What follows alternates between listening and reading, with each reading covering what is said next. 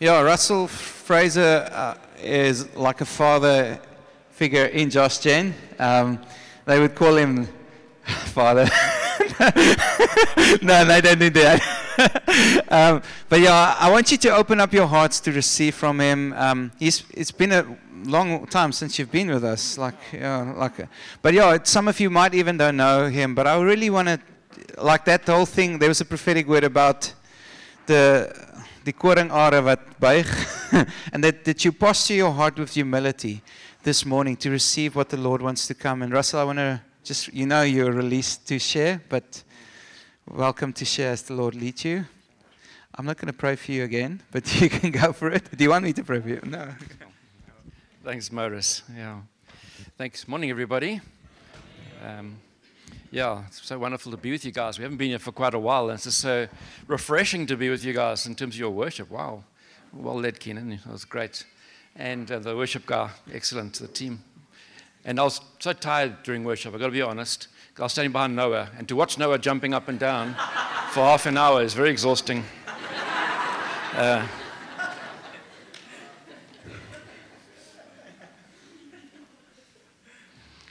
yeah, but we've it is a real honor to really minister to God's people and, to, and God's word. Um, Jenny and I, yeah, we originally from Durban. We moved down here about 25 years ago to the Cape, and we met Andrew in January 99. And um, we, it was the last weekend of January, of January in 1999. And it was in Andrew's house, and we didn't know who he was. We just sort of met this group of guys. We were looking for a church, being new to Cape Town. And Andrew stood up that night and said, This is our first official Josh Gen meeting. There's 15 people. Today there'll be about six or 7,000 people meeting in Josh Gen congregations. And as you know, we don't like our congregations to get big. We want everyone to be known by name. We don't want to be a mega church. We want to be a, a church that's in covenant and family and doing life together. If you want to describe the church, we want to do life together and reflect Christ and Jesus working in our lives to our towns. And, and so at the moment, we led Durbanville for about 10 years. And Derek and Teresa were elders with us there. And great couple, love them, especially, especially Teresa. I remember my very first leaders' meeting I, I did in Durbanville. And uh, Teresa was there. When you're, when you're preaching, you always look for someone who's excited about what you're saying. If someone's falling asleep, you, you sort of move on from them.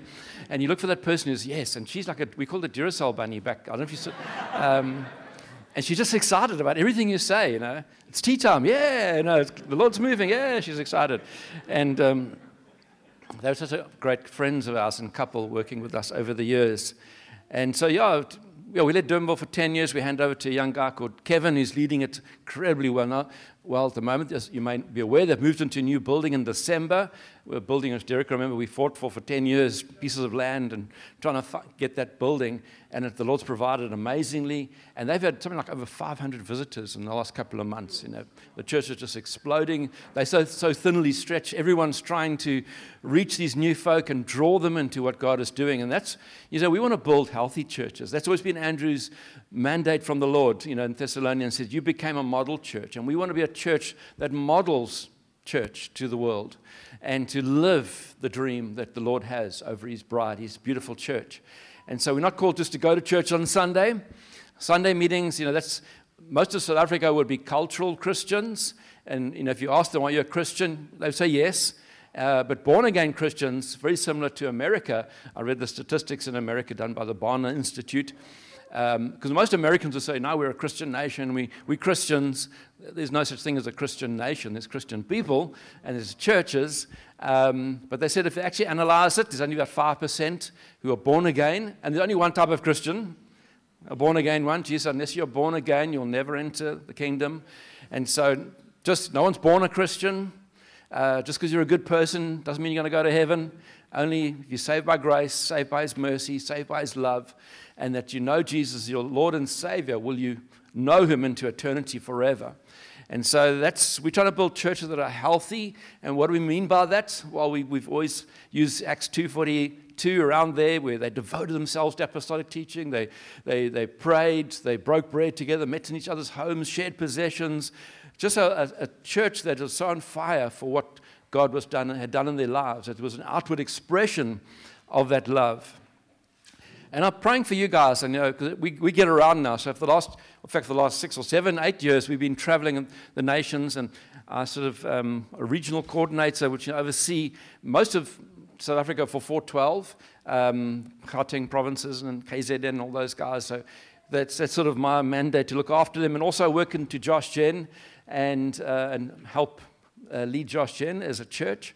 And so we get around to a lot of different congregations and, and I always try and pick up God's heart for each situation. What, is, what is God saying to you in Wellington? I felt something in the Lord and just coming through, the words coming through now as well this morning. I really feel the Lord um, wants to mobilize you. Yesterday I just felt the word mobilization. And to mobilize you as a, as a congregation, that, that every single person would be someone who's saying, Lord, I'm in your will. I'm positioned well that you can use me. And uh, so the Lord, you know, can we put up the first scripture, Hebrews 10 38? Did you give them the scriptures? Wonderful. Uh, started 5 to 10. Therefore, since we are surrounded by such a great cloud of witnesses, let us throw off everything that hinders and the sin that so easily entangles, and let us run with perseverance the race marked out for us. Is that up to verse 3? Um, is it more there? Yeah. okay. Let us fix our eyes on Jesus, the author and perfecter of our faith, who for the joy set before him endured the cross, scorning its shame, and sat down at the right hand of the throne of God. Consider him who endured such opposition from sinful men, so that you will not grow weary and lose heart. So there's a, road, there's a road marked out for every single one of us. Do you believe that? Do you believe that there's a road marked out for you? That God's got a road, He's got something that He wants you to journey on. And are you, in that, are you on that journey? Are you on that road that He's marked out? Or are you somewhere else right now? Where are you on that journey? Are you persevering through the trials and tribulations of this life? Are you carrying on and, continuing uh, in what the Lord has called you to do? And uh, these are important questions. These important things to, to settle in our own hearts. And Lord, how am I doing? And that, that applies not just to your ministry. That's, that's, that's an overflow. Your ministry should be an overflow. Positioning in, in the, road, the road marked out for you in terms of are you in obedience to Jesus? You know, Jesus' love language is obedience, one of obedience. Not that whether you just hear all the time, but actually whether you do. Are you on that road of doing? Of saying, Lord, my marriage, my business, my, my career, everything is belongs to you. And that's been on the road marked out for you. It's been in His will of, the, of your relationship with, his, with Him. That's the most important thing the relationship that you have with God in terms of obedience to His will. And so, are you on that race? Are you on that road? Let's read another scripture uh, 1 Corinthians 9, verse 24. Do you not know that in a race all the runners run, but only one gets the prize? Run in such a way as to get the prize. There's a prize. Jesus encouraged us to store up treasures for ourselves in heaven. He did. He said, didn't say just, just put your hand up in a meeting, get born again, give your life to me, and then, okay, just take it easy now. You know, he says, no, there's actually more. Encourage us that there's rewards laid up for us. Many times he would say that. Even as elders, those, those who serve as elders um, will get rewarded for serving well as an elder. There's a special crown that they will get. And so there's rewards that God gives. He doesn't want us to be complacent and, well, okay, let me just, what's the least I can give to God? Okay, I go to church on a Sunday morning. I'll go to community on Wednesday night. And is that enough for God? God, are you satisfied? Have I ticked the boxes of making you happy now? And uh, also, or should there be an overflow of, I want to be at, every, I want to be at everything if I could? So it's more a heart thing. Does God have your heart more than what are you doing? Okay, because you can do all those things. There are many people who, who do all the right things, but their hearts are not in it. They're just doing it to please man. Even they might be doing it to please God, but their hearts are not there. Their hearts are far from God. Um, about two years ago, uh, we had to go and meet with Andrew and a whole bunch of guys, the UK guys came across. We met in Switzerland. It was just during COVID, and we were trying hard. They couldn't come to us. We could, it was the only place we could go was somehow end up at our church in Switzerland, and the Swiss guys financed everything for us, very generous of them. Switzerland is a very expensive place, you, very, virtually impossible to go there on a South African budget. Um, and then afterwards, we all split up, and I went to the Netherlands because we got an incredible church there in Oudewater. Anybody know that?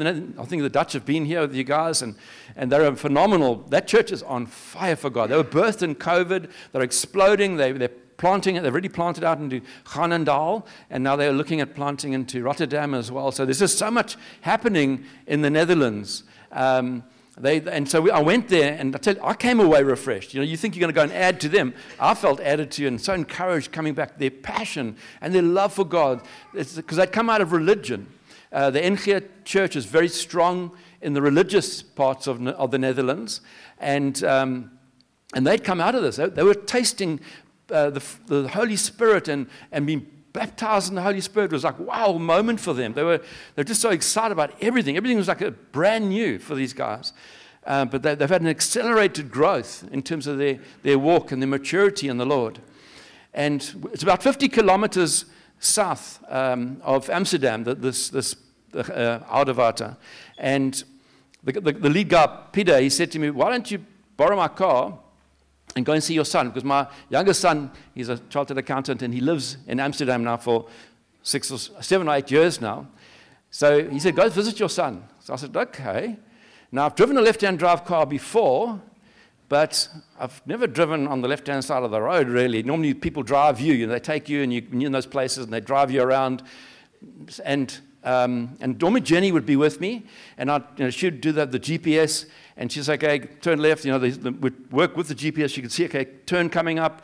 And so I, I, I wasn't live on my, my phone, so I downloaded maps. It's all got a picture I'm going to give you this while I'm going with the story. And, and so I got in the car and I, I went off, and was, it, the GPS wasn't in front of me. It was down next to the gear lever. There wasn't something to hold it. So I had to keep looking down. Six lane freeway, you've got to try and remember to stay on the wrong side of the road. Um, so all, I, okay, I got my driver's license in 1977. For some of you, there was like prehistoric times. Um, it was even feels like it for me now. So I've driven, got all this muscle memory of driving on the left-hand side of the road. Now I'm driving on the right-hand side of the road in a left-hand drive car and I'm trying to find out where to go because I can't see the GPS. I've got to look down. Each time I look down, I kill five cars and take cause accidents. And so it was, it was, and I've got this blue line and I've got this grey line. The grey line is the alternative route, and you don't want to get on that when you're in another country.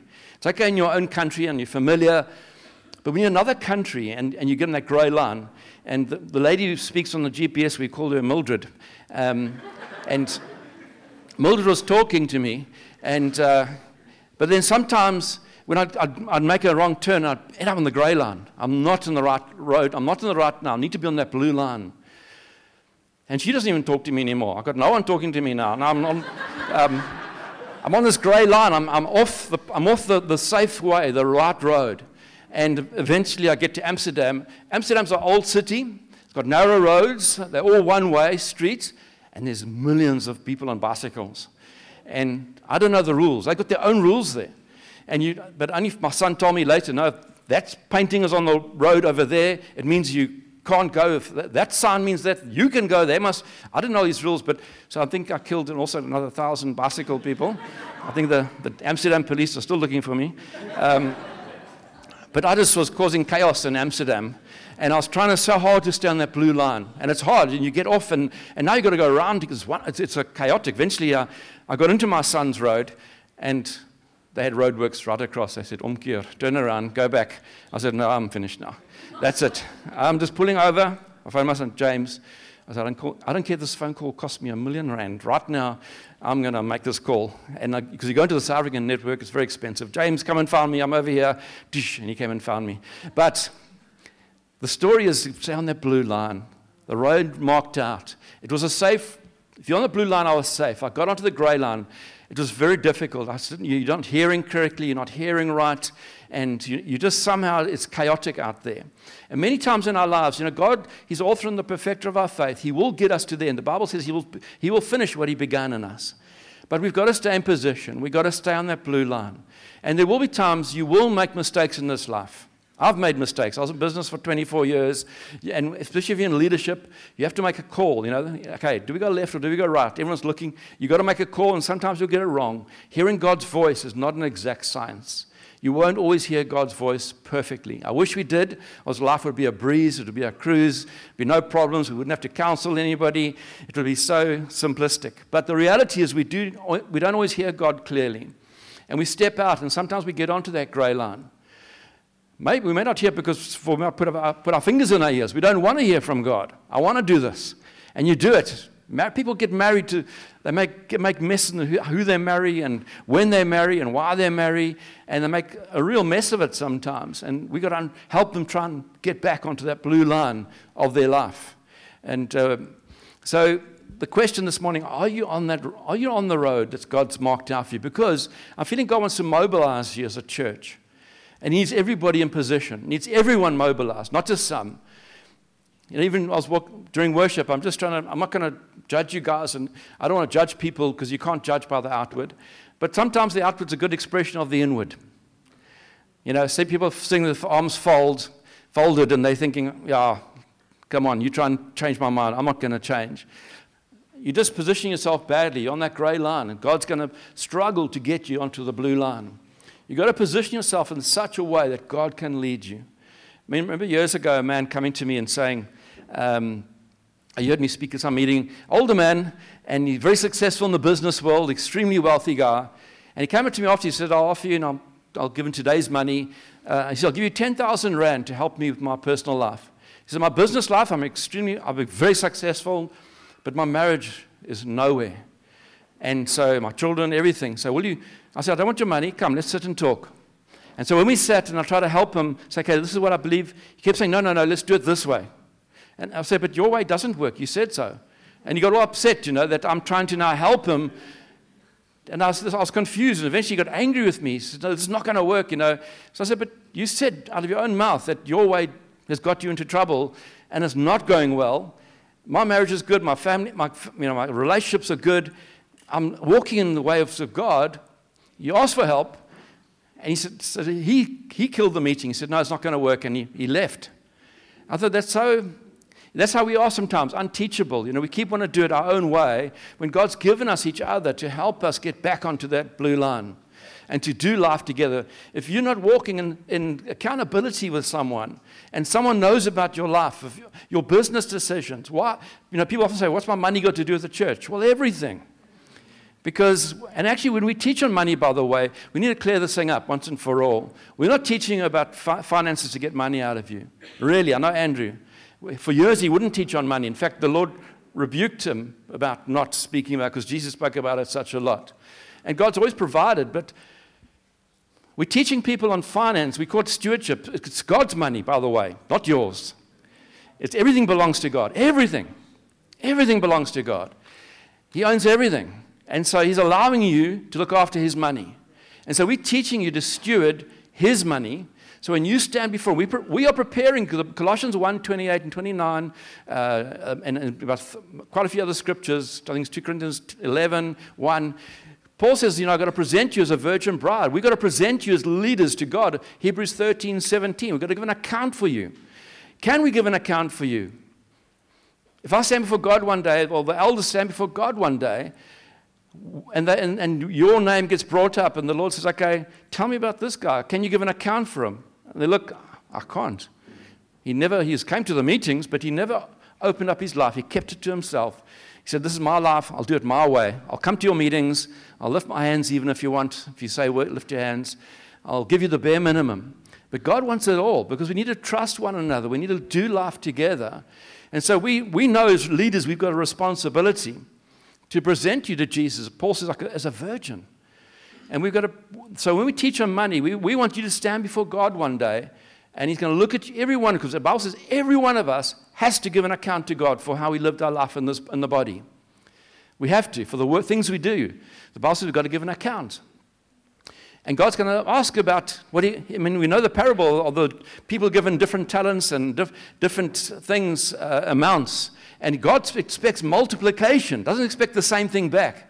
If he gives you 100, he doesn't expect 100 back. He expects 1,000 back. That's, that's the parable, he said. Because there's so much, because God has poured out so much into us. We are, do you know who you are? You're in Christ Jesus if you're born again. You've got the very God who created this whole world living inside of you. Wherever you go, demons actually tremble. And we work a lot in the area of deliverance over the last 40 years. And the demons tremble at the name of Jesus.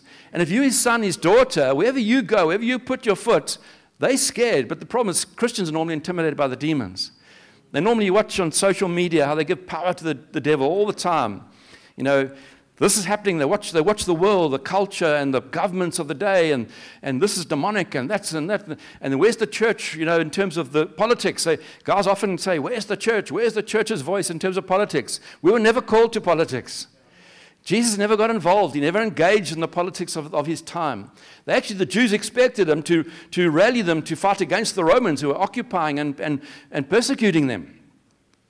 And they thought, here he is, our Messiah, our King. He's going to lead us into battle. He's going to take it. But he wasn't that Messiah. They didn't, they didn't get it till later what kind of a Messiah he was. And so the churches, we call to help people and bring people to know the King. We call to build the kingdom of God, not the politics of this world. We're not called to engage. You can be a Christian politician, that's no problem with that. But that's not our fight. Our fight is against principalities and powers which destroy lives and keep God's people in a place where they're not producing in a, in a godly way through His grace. You can't do it in your own strength. You've got to do it in His grace. But you've got to position yourself. You've got to get on that blue line and say, Lord, here I am. I'm in position. You know, I'll tell you, another, I'll tell you a little bit of a war story. A true story. Second World War, probably everybody's heard of D Day, uh, British and Americans and Canadians, June the 6th, 1944.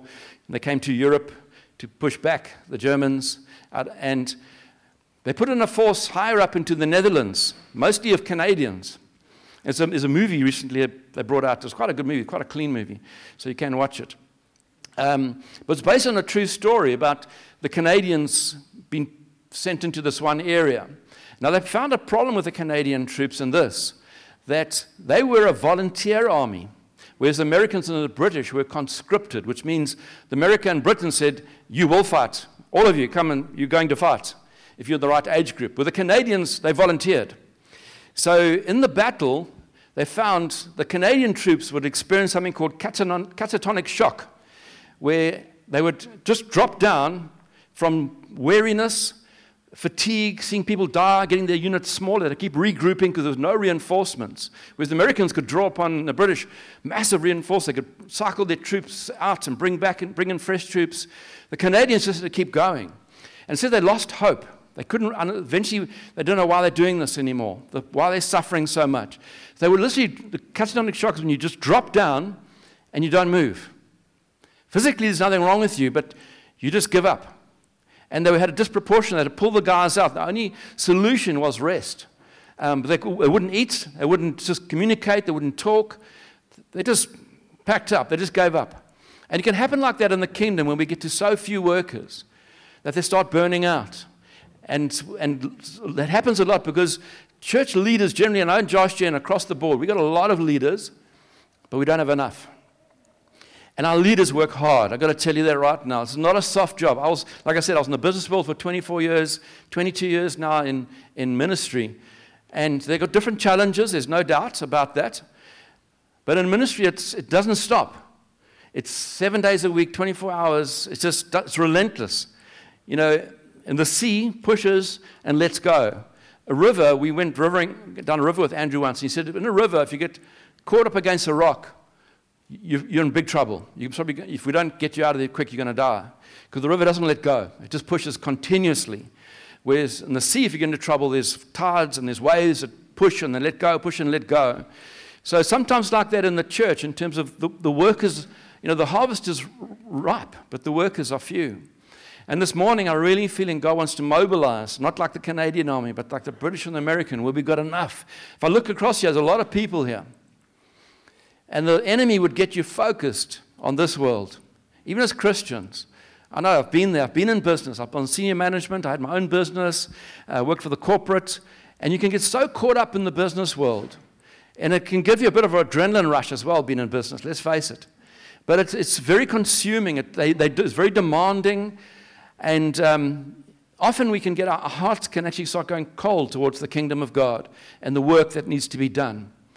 So this morning, I think the challenge will be some of you need to reprioritize your lives. Is this, is this uh, are we fully, are we fully in? Does God have our hearts 100%? I had a principle in terms of uh, my, the church at Durbanville, the congregation I led, of, of, with the leaders. If a leader ever phoned me and said, I can't come to a leaders' meeting or some meeting that we really called, if they phoned and said, I can't make it, I would never question them. Because the fact that you're on leadership with me means that you tried and tested, and that you, your heart is for the kingdom of God. That's why you're on leadership. So that's my assumption that you are, your heart is fully for Jesus. And the only reason you'd phone me is out of capacity problem. And you generally, I know all the leaders want to be there. They're so hungry. They so want to serve Jesus. The only reason you'd phone me is because you generally, and I trust, I got to trust you, I ask you to trust me, so I, I, must trust you as well. So if you say I can't make it, then I, I don't question you. I've got a parents' meeting or I've got this or that, that you, you weighed up the two meetings and you said, okay, that's, I have to, because we've got to look after our kids, we've got to look after our families. But I think in the current world we're living in, it's tipped too far. Sport has become a god. It's, you know, sport is such a good thing. It's healthy, man. You know, go cycling, running, and, and these things are good for your body. It's nothing, it's nothing, it's not sinful, but it can become sinful when, it's, when, it, when it becomes your passion and your obsession above the things of God. And so maybe this morning is just a realignment for some people to get back on that blue line. You're on the gray line. You're still going to get there, but you may not get there on time. And, the, and sorry, you won't get there the right way. There might be, you might be miss what God is wanting to do in your life. And this is for you. We're doing this. We don't, we don't, we don't want to burn people out. We don't want to be like the Canadians. We want to have a, a, a big army of, of people that we can rotate in and out. Hey, Derek, take a break. We got this guy who can come and just pick up, and you guys take time out. At the moment, you've got two elders in this congregation. It's not enough. I know we're supposed to have brought some more on, and we had to uh, just, just because we had some procedural uh, and other issues we had to just work through. So we put a pause on some of the guys we're about to bring through. But those guys we're about to bring through, they should just love you like, like elders. They might have the, the, the hands laid on, because hands laying on is a very important thing. In the, king, in, the, in the Israelites knew that the laying on of hands was a transference of sin. And, um, and they knew laying on of hands, when Jesus laid hands on the children, uh, it was a very, it's a very, for the Jews, it meant a lot to lay hands. It wasn't just, yeah, it's like a routine thing we do, come here, let me lay. It was a powerful, significant moment in the spirit realm. So I, so I understand that the, the guys weren't, had, have, didn't have hands laid on them. But they should be functioning, if, if, they, if God has raised them up to be elders, it shouldn't be a surprise that someone becomes an elder. You should have felt their touch. You should have felt the, them in your life where, where they've got influence in the particular this congregation. That's how we bring elders through by observation. Hey, these guys are just eldering. There's not like we've got a job available, who wants to do it? It's who's doing it. Okay, let's endorse what God has raised up. Let's confirm and acknowledge what God has, has raised up. Galatians 2:20, if you want to put that up. Can you say this with absolute conviction? Galatians 2:20. I've been crucified with Christ, and I no longer live, but Christ lives in me. The life I live in the body, I live by faith in the Son of God, who loved me and gave himself for me. Could you, can we all say that scripture if, if, you know, if I asked you to? Could you say, No, I've been crucified with Christ. The life I live in this body, I live for Christ. Can you really, really say that? Not by your terms, but by God's terms. Because sometimes we'll, we'll set the terms and standards. No, I'm, I'm on fire for God, you know. And, but you look, and really, there's not an obvious, maybe that's not how God would really uh, compare you to His Word and compare to what He would desire. It's about a heart. It always comes back to the heart. Even Jesus struggled with the fact that he had to go to be crucified. And we went to the Garden of Gethsemane about three, four years ago. We were, took a first time we've been to Israel. And you, we, you see the Garden of Gethsemane where Jesus sweated blood there. And he said, Father, there's not another way. I mean, he knew what lay ahead. The, I don't know if it was the, just the physical crucifixion that, that what lay ahead, because we know it was horrendous. Um, or was it the fact that he was going to take all our sin upon him at that point? I mean, he didn't know the father would even turn against him turn away at that moment. Like, my father, father, why have you forsaken me? You know, like for that moment, he, as he took our sin, the father couldn't even gaze upon what the sin. I wonder if he knew that was going to take place. But he said, Father, not, he said, oh, there's not another way. But Father, not my will, but your will be done. And this morning, can God's will be fully done in your life? Do you trust God with your life? Have you stepped out in faith? Some of the young folk are standing here about you know, stepping out in faith, and you know, but when you get older, you've stepped out in faith many times and you've trusted God, and sometimes things go terribly wrong. I've seen that. We've watched people get their faith really tested when your wife dies or your child dies, and but I trusted God for healing. I trusted God. Where, where was God? You know, because you, you point yourself in the wrong direction. You, you set the wrong, you have a wrong theology and understanding of God and, and how He views this life. God doesn't view this life very highly, by the way. It's, a, it's he references as you aliens. You're just passing through this world. You just your spirit being of a temporary physical experience. He says you're just like a, like a flower that's and it's gone, like a bit of steam and oh, it's gone. But because we're living longer now, we tend to settle down and think, well, yeah, eternity's over there. You know, it's a little add on to this life where that is the real. This is just the, the, the getting ready to go and, and a time of preparation for going. Jesus said he's preparing his bride. He's getting his bride ready for that day, that glorious day when we'll meet up with him in the sky and, and be with him forever. But he also says the bride is getting herself ready, Ephesians 5 and Revelation. The bride is preparing herself, getting herself ready, but the bride is to present. You know, some people have got some people were brides here, okay, they got married. They wouldn't be able to walk down the aisle if they didn't present themselves to walk down the aisle.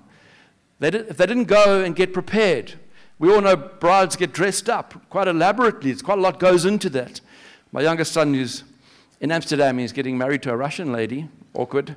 Um, at the end of this year, they're coming out to South Africa, and You know, they're preparing already. They're getting the venue ready. There's a lot of preparation taking place. They're talking dresses and hair now. I mean, I think he'll, the day before, he'll brush his hair or something, you know, look for something to wear, um, knowing my son. And, uh, but there's a preparation that the brides go through to get themselves ready. They don't walk down the aisle in jeans and, and a t shirt, you know. Okay, well, some do, but uh, different world we live in today. But the majority would see it as a, as a dress up moment, a preparation moment. And this is, you're in a preparation time. You've got to see that in the spirit realm, you've got to understand this is a preparation time for eternity. Eternity. Some of you have made mistakes. Some of you, maybe some of the older folk. I'm, I'm, I'm a pastor. I deal with older people. And you can see sometimes they've, t- they've deviated off that blue line. They're on the grey line. And we're going to help them get back onto that blue line. Okay, come. Let's walk together. Let's help you. Finish well. You may have made a mess. You may have got some things wrong, but come, let's finish well. Let's go into eternity. Let's, I'm going to help you prepare to get ready for that day when you stand before Him. And we will stand before Him. You will. I've been reading some of the, I just somehow, sometimes, you know, you get things come your way in media, and there's this one, he's not an atheist, he's an anti theist. He's, he's dead now for 10 years, but a very well known guy. I won't give you his name because you might go and look him up and get influenced by him. A very intelligent man, very clever, very good debater, but aggressive against Christianity. And you know, if you're arguing from a unsaved eyes and unsaved, you won't, you won't see. And um, it's so sad because right now he, he's strongly against this. And he, like I said, people looked up to him. He's followed by millions. But now he's been there 10 years in eternity. He's now finding out what he believed, whether it's right or not. Um, but we have got opportunity at this moment in this life to make right and to say, God, I don't want to be a Canadian. I want to be an American. okay. Some people might not like Americans, yeah, so okay, good another good example. But, um, but I want to be part of God's army. I want to be someone who's in, who's in God's in position well in God, where God can use me. And so right now, you may not see a way forward. You may not understand what that means. That's okay. We'll help you. But come to us, present yourselves, as a living sacrifice. Everything you do in this life horizontally is a reflection of your relationship with God vertically. You know that. 1 John 4 20 says, How can you say you love God you've never seen? If you can't love man who you can see. And loving man means, man and woman, means presenting yourself to be available to God, to be used by Him. So every single one of you, not one person exempt this morning, one, not one person is left out, is part of God's army. Every single one of you. There's no, okay, these guys are the army and the rest are just watching. There's no watchers, there's no observers. You're either in or you're out. And if you're out, today be in. And if you're in, get more in. Go for it in the Lord. Get, get on that blue line and say, Lord, I want to go well to them. I want to blaze into, into the end. I've been serving the Lord for 43 years now, since my 20s. I got saved, and it's been, it's been tough because Jesus warned us in John he says, Take heart, in this world you will have trouble. And boy, we have seen trouble. Lots. And, uh, but he says this I've overcome. Take heart. I've overcome the world. In Hebrews, we read, For the joy set before him, he endured the cross. Do you see the joy? Do you see it in the spirit realm this morning? Do you see the joy that, God's, that Jesus saw? He saw something. For the joy set before him, he endured. He, did, he knew that you would all be sitting here today. He knew that you would exist. Your, every one of your lives are precious to him. This is why he went to the cross. This is the joy set before him. When he, he visualized, he knew you by name before you were born, that you would exist, that you would be here today in Wellington listening to this guy speaking about the Lord. This moment, right now, God knew this would happen. And for you to respond, we call to respond. The bride is, is a responder to the groom. That's what we see in Scripture. That's God's patterns, God's plan. And we're the bride, and we call to respond. And I believe the bride, the groom is saying this morning, Come, come, come onto the blue line, come into my will, come, for the, come get on the race marked out for you. There is a race that's marked out for you. So let's, I want to just for us to pray. I said at the beginning, I feel God wants to mobilize Wellington morning congregation. There's much work to be done, folks. And for you guys, just don't let the young guys put the older guys, you know, in terms of their faith. They're young. You say, oh, you young folk, you've got lots to learn. Ah, oh, maybe they have. Sure they have. But you've learned. We need the veterans. We need those who've walked in God. We need those who've got cuts and bruises and, and battle scars. But you can either go and hide away with your battle scars, or you can bring them into the light and say, guys, come, let me journey with you. The young folk need the older people. When Noah's finished jumping, he needs someone who will catch him and will walk with him and say, okay, Noah, come. He does. He's a very humble guy, by the way.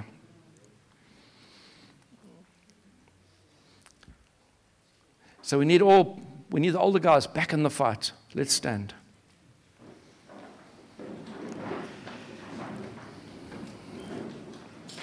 If you can put up Philippians 1 1 to 6 for me, please. And so read this over us. Okay, Philippians 1, verse 1 to 6. Paul and Timothy, servants of Christ Jesus, to all the saints in Christ Jesus at Philippi, together with the overseers and deacons, uh, elders and the deacons, grace and peace to you from God our Father and the Lord Jesus Christ. I thank my God every time I remember you.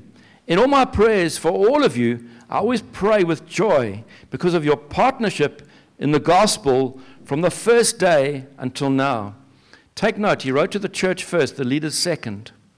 So you, if you're a saint sitting here this morning, this letter is written to you. Because of your partnership in the gospel from the first day until now. We're partnering in the gospel with Jesus. Being confident of this, that he who began a good work in you will carry it on to completion until the day of Christ Jesus. So he began a work in you, and he wants to continue it to the day of Christ Jesus. He's coming, or else you meeting him in your own right. He's confident of this, and I'm confident of this this morning that God has begun a work in you and He wants to finish it. And so, if, if you're off the mark this morning, let's be those. Make a decision. While you make a decision with me this morning to get back on that blue line, get off the grey line, say, Lord, here I am. I've been just cruising along, but I want to present my heart, I want to present my body to you for works of service and to be available to you in your hand. Direct me, Lord. And, and you do it in faith. It's, you know, these guys are trusting God for faith for finance, But faith to present yourself to God is, is massive. And without faith, it's impossible to please God. So even if your faith is diminished this morning and, and it's down, you haven't got strong faith anymore, you've taken too many knocks in this life, I believe God can breathe new life into your faith. Stir up your faith again to, to remember the days of before when you first met Him. Let's close our eyes. Father, we